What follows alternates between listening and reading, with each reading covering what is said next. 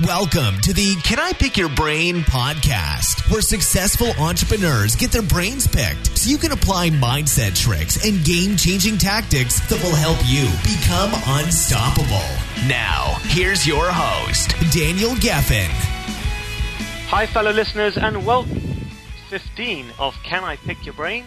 Today, I am privileged to be picking the brain of Manny Hoffman. Manny is the CEO of PTEX Group an award-winning marketing agency and Inc. 5000 company doing over $5 million in revenue.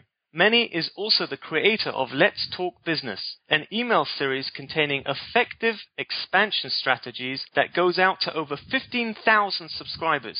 Manny is also the founder of the LTB Summit, an annual business event that combines inspiring speakers, networking, interactive programs, and investment opportunities. Manny is also a best-selling author, public speaker, and angel investor. Manny, welcome to the show, and thanks for letting me pick your brain. Glad to be with you today. You are one accomplished individual. we're still middle of the ladder, so we're still accomplishing. Let me rephrase that. You are one humble, accomplished individual. Thank you. Um, I, I noticed that on your LinkedIn bio, you mentioned that you are a lifelong entrepreneur. Where did it all begin?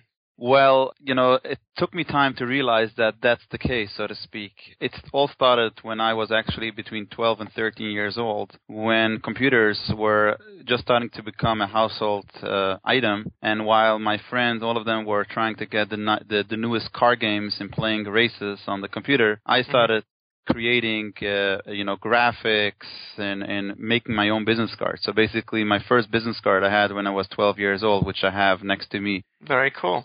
Very cool. And you now run a successful marketing agency called the PTEX Group. Now, there are tons of marketing agencies out there. How are you different? So, first of all, our company is a marketing and business service agency. What we saw with the last, obviously, we're in business now for close to 16 years. Um, what we saw as that we've, uh, you know, entered this this marketplace, so to speak, as people are more and more looking to focus on doing their business and basically doing what they're best at and they're they don't want to learn all these nuances and in particular in marketing and so on and so forth which is now something that's changing almost on a daily basis. So while most traditional marketing agencies will have their niche the niche could be uh, um, branding only marketing a certain community or even um, offline versus online, digital, and so on and so forth. We have we have carved our niche, which is we're a full-fledged 360 marketing agency. What we call by that, we have four divisions where we focus on strategic branding and marketing. We have the in-house design and print, where we focus on day-to-day design work and printing. We have a call center where we pick up phones for companies when we run campaigns, and we have a web development team. So what that allows us to do is when a client comes to us, either they're still looking looking for the individual services or they're looking strategically, I need to grow my company. I need to grow, I need to launch this product line. And we could bring in people from the different divisions, so to speak, and basically handhold the person from strategy to execution with a 360, including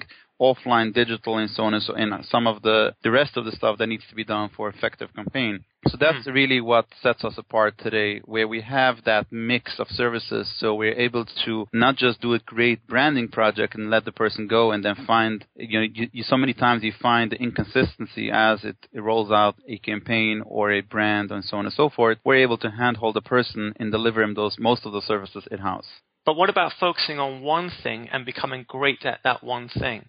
Great question. We've been asked that question throughout the years a lot of times. So why shouldn't I go to the best in, in on each division? Um, mm-hmm. I like to say, you know, um, if you're familiar in the states, there's, you know, the once upon a time we were used to going to the meat market separately. We're going to the fruit fruit market uh, the, mm-hmm. um, separately, and so on and so forth. Today, if you're familiar with Whole Foods and the brands like that, where they were able to bring in the best of each product line within one infrastructure. That means how do they do it? So instead of once upon a time why people didn't like shopping in the supermarket for fruits is because the fruits were just an extension to the product line and they were just put into without any a lot of uh, care and, um, and, and support to that product line so they were usually they were low quality products. Mhm. Today, with Whole Foods model, and then there's a lot of other supermarkets copying around the world, which they have a produce department, which a produce department means they have a separate management, separate people overseeing that department, and therefore Mhm. you could have the best produce in the supermarket. So by us, we have very, very much the similar model, which every division by us has a separate teams, separate leaders, and so on and so forth. So each division focuses on making their, their services the best out there. So we are able to say not only do we have the best on those different services, but for the consumer, think about that. The customer is coming, uh, he needs to launch a product, and there's so much logistic on his side. La- last thing he wants to do is run bits and pieces and then be the middleman between the branding agency and the web development team, the web development team and the printing agency. They want to be Mhm. able to have a company that services them from A to Z and obviously does a quality product. You know, obviously the, the results is in the product. Now, most people have a hard time building one company. How do you manage focusing on growing all your companies? In other words, all your different divisions are in different markets. How do you how do you focus on on growing them? Yeah, so great question. You know, an intro to that is first of all, with all fairness and full full transparency, is I, I'm still figuring that out, and every entrepreneur, every entrepreneur, anybody will tell you that in certain middle of building his company that he figured everything out is just a flat out lying. And we all Right. figure this out as we go along. But I will tell you a couple of things that I've seen now, maybe not seen in the past, but definitely what I, lear- I learned along the way is a couple of things. First of all, is that you could do it. You have to be you have to be able to feel that your core products is have the right team and have the right focus, and then you are able as a CEO of a company. That's what you're hired to do. You're hired to have great people running the day-to-day operations, and the CEO is hired to focus on the vision of the company and look where we could expand our services and so on and so forth. So that's basically my job. My job for my team members and my responsibility for all my team members is focus on building the company as a whole. And that's sometimes it's strengthening divisions within the company and sometimes it's the it's the the work of the CEO to expand the services. So that's that's uh, something that um, it's something that I think it's important you focus on. So the first thing is uh, what I will tell your listeners is you have to make sure that you have good m- team members already on the stuff you have built. Otherwise, you're basically losing focus, and what's happening is you're basically dismantling what you already built. But once you have that, you're able to grow. Now, from a from a productivity perspective, is everybody starts off with the same amount of hours, exactly like the president of the United States. Meaning to say, nobody has advantage of having more hours than somebody else, and you could run a full the world or the country from the same amount of hours, and obviously mm. you could run your own company with those amount of hours. So it mm. comes down to a productivity standpoint where let me take my hours that I have, how could I best make the use of my time? And I've been working on this very, very, you know, on, on a you know, I'm basically very much gatekeeping my hours and planning my day. And we could go into more details if, if time allows how I do it and making sure that all of those divisions and all of those services and anything else gets the right amount of time in those, you know, the amount of hours that I have. Mm. Yeah, I'd love to discuss that. But before I do, how many staff do you currently employ at the moment? We have 30 plus in house. And and Okay. and then we have a bunch of uh, freelancers and people that work for us on project base or on a long term or freelance basis. But I like to say my core team is the 30 plus in house. So finding and keeping great people is, is very hard. I mean, how do you manage to keep them motivated and loyal? Sure. So, you know, if you know me for a while, uh, or people that follow my Let's Talk Business articles, I, I, I constantly speak about culture. I think culture is something that a CEO is is duty is to basically work on making sure that environment is a very healthy environment. And by saying that is people confuse culture with fun. Uh, culture doesn't mean fun. Fun is part of a culture, but Mm. when you work and you get paid and you have clients, um, businesses on, on the line, sometimes it's r- really hard work and it's serious stuff. So it's not only about fun. Culture means that you have a culture where people feel recognized, people feel that they have a voice, and people feel that that everybody is working together. Meaning to say, it's not something that, you know, I'm better than you are, you are better than me, the company without me can't survive, and with you it could survive, and so on and so forth. So it's always the responsibility of the CEO which we bring this together. Just you know, I mentioned to you that we have this. Uh, we on Monday mornings we have a huddle, which means 10 o'clock, we have a huddle where the company huddles together, so to speak, and we basically in 15 minutes quickly go over the successes of last week, anything that needs, um, you know, any any what we're going to be working this week and mm-hmm. acknowledge certain high fives, as we call it, for people that went above and beyond in delivering something or did something above and beyond for the company. So what that stuff like that, you know, a huddle like that, what it does is it aligns people. So first of all, it aligns them to, to, to know what's going on and transparency. Most of the companies I feel where it does not have a good culture, it starts off with a lack of transparency, meaning people feel robotic at what they do. So they don't know what kind of effect that project has if I'm if I'm going to do a good job, what kind of effect does it have? So let's say we could have it a lot of times. You know, you have this uh, you know very basic, not exciting project of a client,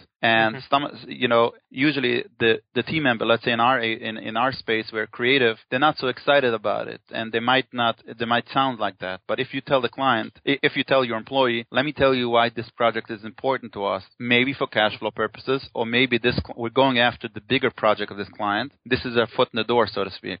Right. And then you give them their transparency, all of a sudden things change. The the you know the the everything in, in their attitude and and their in their they're willing to please and so on and so forth. All of those things change. So as much as as we always as CEOs, we always have to know that every you know at any time an employee could feel for one one reason or the other that he's moving on, which is fine. But as long as they're here, you want to keep them happy to be able to have the best relationship. And also, what if if you spend so many hours in the office, why not have a good time? You know know, why not mm-hmm. have a pleasant environment? And that's that's on the business side of things. And we always, you know, we mentioned a minute before the huddle. We start the first thing in the huddle is a positive vibe. I always try to enforce, okay, tell me something positive. And it doesn't have to be business related. You know, if after the weekend, I'll ask them, anything uh, anything positive happened yesterday, Sunday, or over the weekend, and this just gives them a, an atmosphere of, of excitement and pleasant a pleasant experience and a pleasant environment to work with, and, and usually those things really go a long way. Mm. And it shows that you care, obviously, about them and not just about the bottom line in the company. Absolutely. I always say that um, happy employees make happy customers, happy customers make happy shareholders. It doesn't go any other way. Right. Going back to what you mentioned before about having the amount of time that you have in the day and you wanted to, to give over some, you know, productivity tips. Can you share some of those with our listeners? How do we how do you become more productive with the time that we have in our day? Sure. So the first thing is uh, that people are, have you know there's a myth out there that the calendar is made when two people have to schedule a meeting. A calendar means when when one person internally and one person external needs to need to schedule a meeting. So usually one of the two uh, create a calendar event and they they and they invite themselves. I I use the calendar for every single thing I need to do obviously not every five minute type of fire, but but anything that's that's a task or something that I need to focus time, I plan it into my calendar. So I could use this for my own scheduling. So let's say I need to go over amount of reports and I need to have focus time and that will take me half an hour. That will be in my calendar to do. Otherwise, you don't get to do it with, with focus time. So the same thing that you would focus time on a meeting and schedule an hour or half an hour with the external person, if you have responsibilities and things that you have to do as a CEO or as a leader or whatever position you have, make sure that you also block out time for the things that are important to to be productive. That's the first uh, thing. Right. The sec- second thing is, which I feel a lot of CEOs don't do, or leaders or managers, whatever.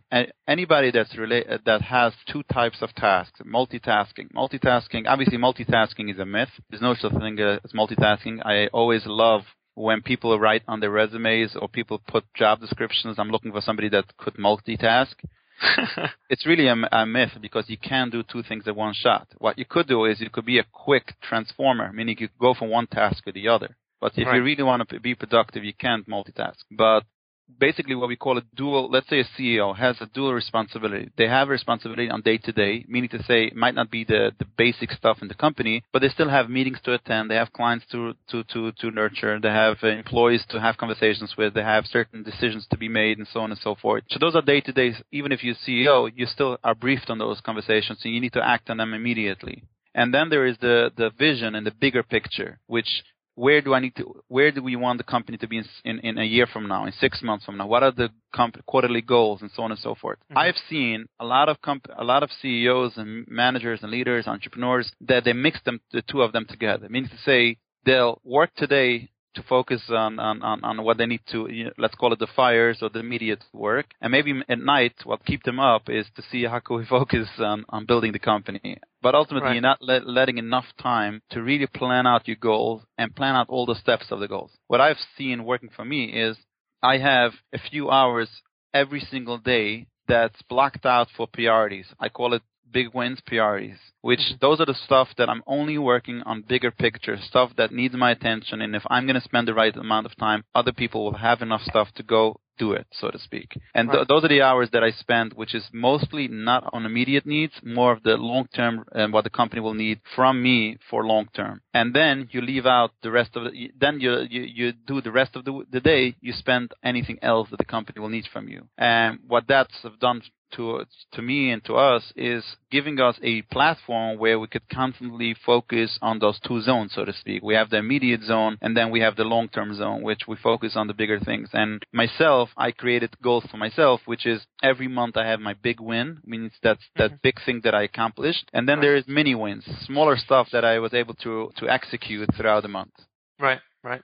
Very cool. What would you say are the best marketing tactics for small businesses and startups who don't have a big budget? So I think nurturing people, the low-hanging fruits are always your existing clients. Now, given that you're offering a good service and a good product for your clients, uh, because we always say marketing has to be backed by a product, but if the product is there, the service is there, then I would say the best thing and the most the most looked away uh, type of marketing is referral programs and stuff that you could do with your existing database meaning I can't I can't tell you enough how many people just never picked up a phone to a happy customer asking them what else they would need in the pipeline, what else is coming up, and that alo- alone is low hanging fruit. Or the Mhm. next level of that would be if you were happy. Maybe you have somebody within uh, you know your circles that you rec- you could recommend our services, and that would be a referral program. Which some people say, yeah, I do it, but they don't have it consistent meaning they don't do it consistent, meaning say they don't have a system. At which point do I reach out to my client and ask him uh, ask him for a referral? Or I don't have a goal. How many referrals do I want to bring into my pipeline on a weekly, on a monthly basis?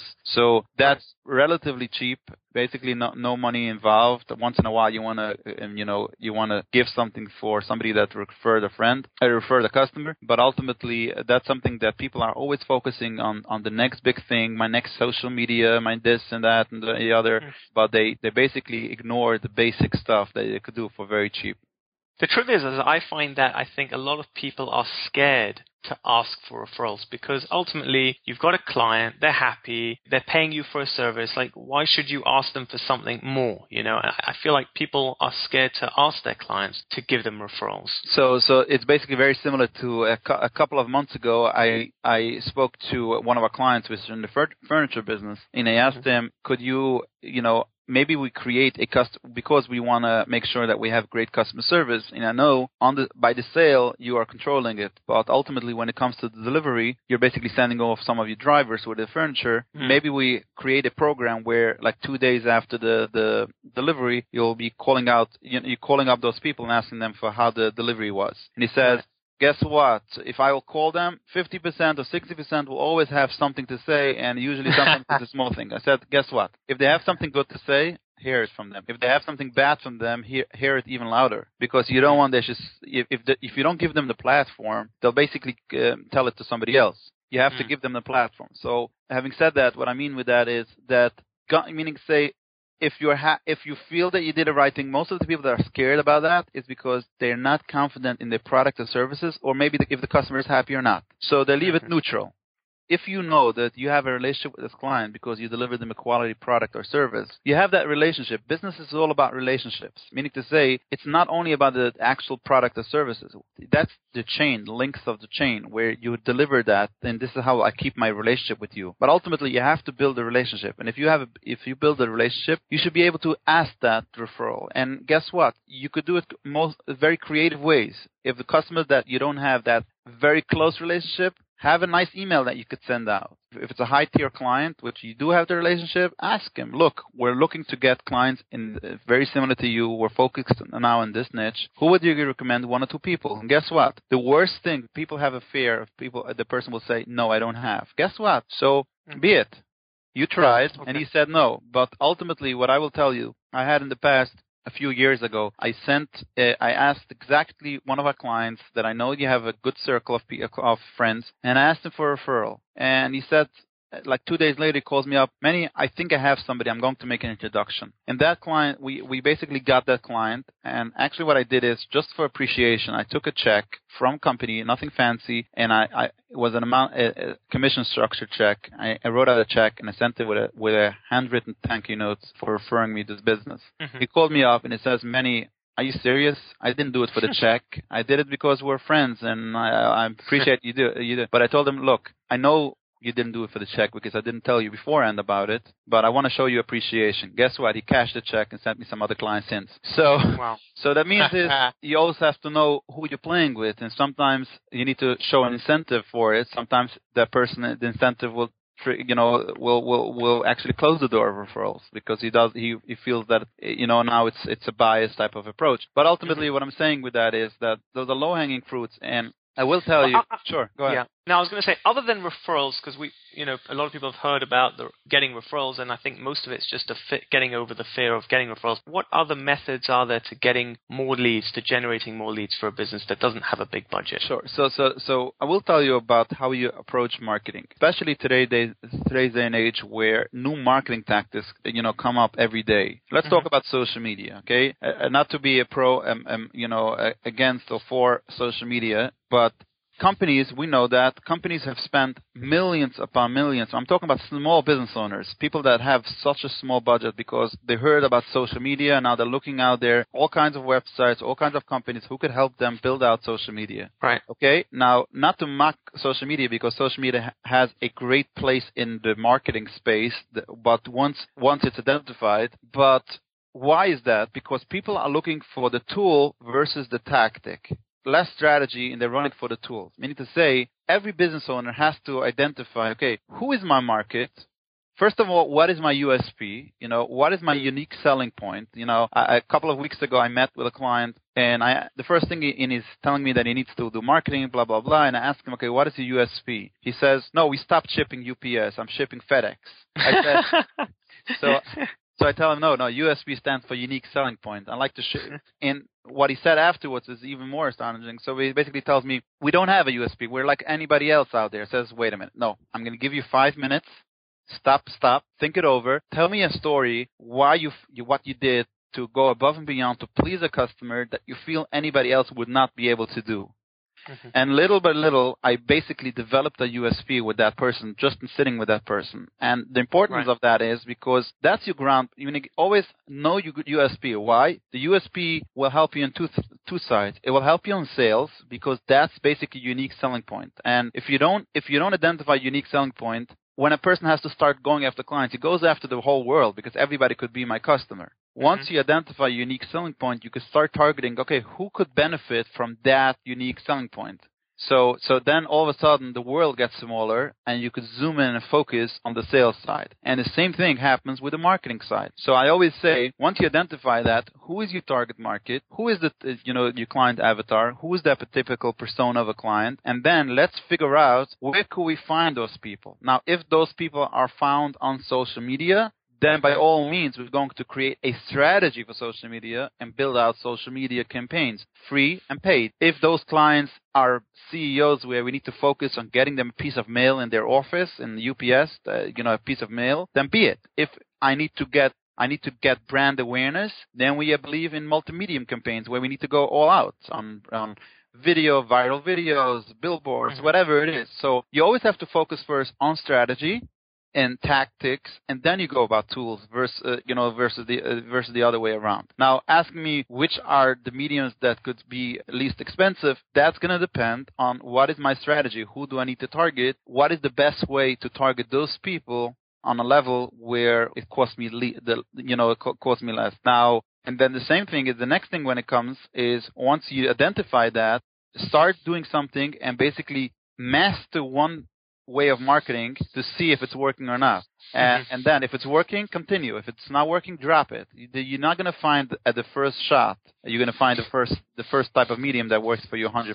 But of all your clients at the moment, what would you say is the most the, the best marketing strategy that you're using at the moment? I wouldn't be able to answer that in a one one one off sentence. Uh, I would say that the clients that have the best customer service and they wow, you know, they have a wow experience. Mhm. Th- those they use that to their advantage again and again and again. So Right. if you want to see something that people that it's worthwhile investing, you invest in the infrastructure that you have. You have that you have that infrastructure of a great customer experience. On the marketing side, I believe that having a consistent marketing message uh, Uh, across no matter what platform you're using, that's Right. something. That's something that I've seen working for companies very, very successful. Meaning to say, building out a consistent message with the USP, your brand voice and tone, and so on and so forth, and then slowly but surely start different marketing methods of getting the word out. But ultimately, it's important that you have the branding in place first, because what's happening is sometimes people spend marketing dollars on marketing, but it goes to waste because there's no brand consistency behind it. So ultimately, you're losing out. Right. Another thing that people struggle with is getting email subscribers. You know, people to subscribe to their email. You've managed to attract 15,000 subscribers. You know, how long did it take you, and how did you attract that many subscribers to your email list? So okay, yeah. To be honest with you, it's close. It's close to twenty thousand at this point. Even, even, even better. Yeah. Better. So, so the thing is like this: email marketing is very similar to any other um, marketing tac- um, solutions or tactics or strategies that you're going to be doing. It really depends. I could speak a couple of minutes if your time allows on email marketing. It's two things. It's getting people on your list is is basically easy. If you go, if you do a Google search, how to build my list, you're going to get Mhm. thousands of products from $9.99 or maybe seven dollars today, or even Uh-huh. one dollar trial for 30 days, up to thousands of dollars of, of people coaching and, and teaching people on getting people on your list. Ultimately, I believe is it's it's about showing value and giving value in your email marketing. And what's also there's a huge shift happening. So in my particular case, what we do is 90%, I would say even I would be you know, I would even be able to say more than 90%, 95%, but to be to be um, to be fair, I'll say 90% of my emails that I send out for business advice has nothing to do with the actual services we offer. Right. And the reason for that is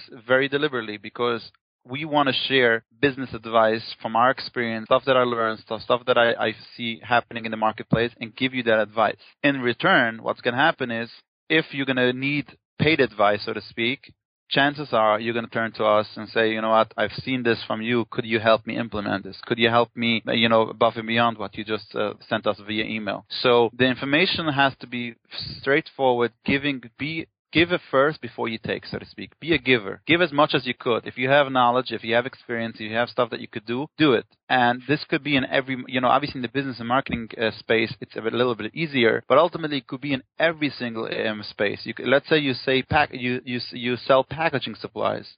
You could send out emails where you educate people how they can save money, how there's a new product, how you could do certain things in the industry which more green friendly, whatever it is. Give them advice, and then all of a sudden they're going to be start seeing you as the expert in the industry, and therefore they'll be able to it's going to come back to uh, and, and, and, and buy from you. But to answer your Right. question, once you start giving your um, good advice for people, ultimately it has that viral effect. Like I've had emails that I have sent out to certain business owners and they forwarded to all the company members. And sometimes I had in the past, just uh, um, I would say two months ago, I had a business owner send me 20 email addresses of his team members. I want to subscribe all of those 20 to your Wow. emails because I want they should Wow. get it. Okay, so so it's stuff like that. We do webinars, we do different events that we do. Uh, you mentioned before the LTB summit. We do all those education and every all of those things basically are magnets for people to join the mailing list because they want to hear what information are you sharing with me and that's all Right. long before you want them as clients long before you want they should pay a cent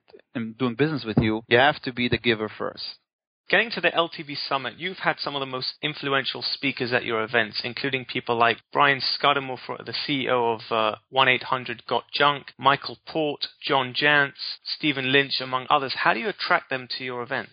So uh, one of the things that I, I feel has helped me grow my company is in my own actually my own entrepreneur uh, spirit and, and, and as a CEO and running a company is I go a lot to conferences. I do a lot of networking. I'm a lot of uh, I'm part of different mastermind groups that I that I participate. And you always, you know, there's an old saying that if you want to get rich, um, surround yourself with rich people, rich friends. And what I've tried to do throughout the years is go to events. And when I go to an event and I see a, you know, a speaker with, you know, which is a brand name, so to speak, or somebody that has a good experience, you know, a good company behind him, you know, most people listen to the speech and they walk away. I always try to make a connection. You never know when it's gonna, when you're gonna need it, but I always try to put a face to a name and introduce myself on a personal level. And then all of a sudden, if the speaker would do a good job, I might as well reach out to the person via Twitter or just via email if I got the email address a day or two later and just send a follow up nice email. Thank you. How much I appreciate speak, the speaking engagement. So this, and so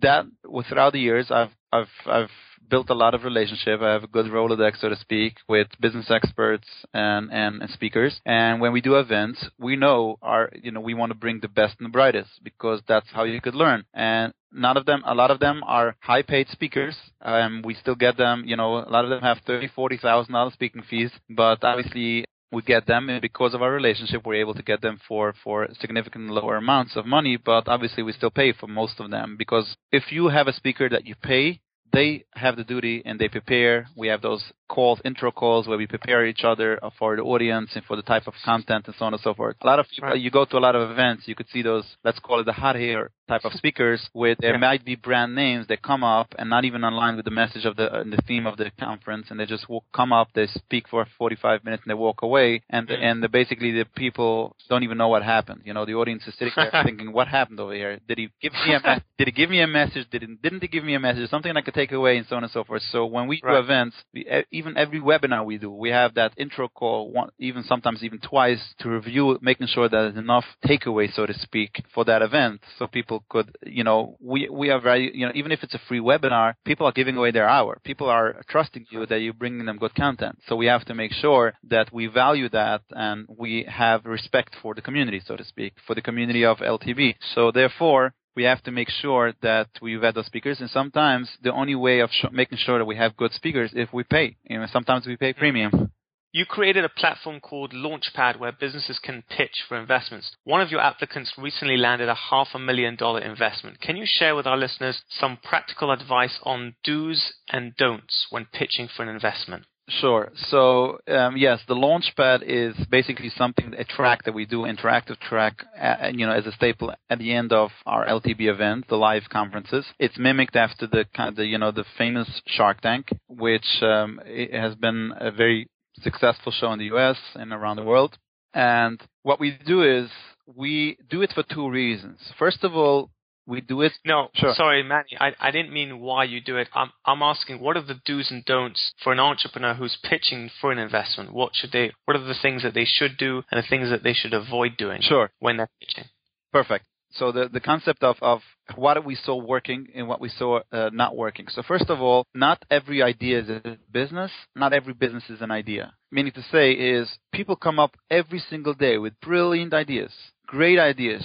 They they think that this is going to be the the new Facebook, this is going to be the new WhatsApp, or this is going to be the new whatever technology out there. However, is not every idea is a business because sometimes the amount of money and effort it's going to take to bring to market and then educate the consumer to buy it and what is your business plan behind it what mm-hmm. how how will you get the return on investment now most investors and just to finish the point is that's why I always tell entrepreneurs not every idea has to be a business, and vice versa. Not every business is an idea. You could have a business that you're not just reinvented the wheel, but you reinvented the process. You have a way how you get your clients. You have a way how to you deliver your service different than anybody else, even if it's a commodity product, you could be very successful. So going back to investments is what I saw in the past is any investor. First of all, there's a shift in investment. Once upon a time, those were just you know uh, VCs, venture capitalists, which they came into a business and saying, okay, how could I make the most return on my money and the fast, quickest way? And therefore, they would yeah. invest. And if not, they wouldn't invest. Today, mm-hmm. there's a huge we call it angel investors, we call it just invent, uh, investors in general, where you have a lot of people that have extra money, they have extra capital, they, they've been successful in what they're doing, they have extra money, and they're looking to invest it in other, other businesses. And those people are a little more lenient. Some people are more hands-on, some people are less hands-on. But everybody that puts this money, if he's a smart investor, will always look at the following. you as the entrepreneur, what have you done to date before my money gets to your bank account?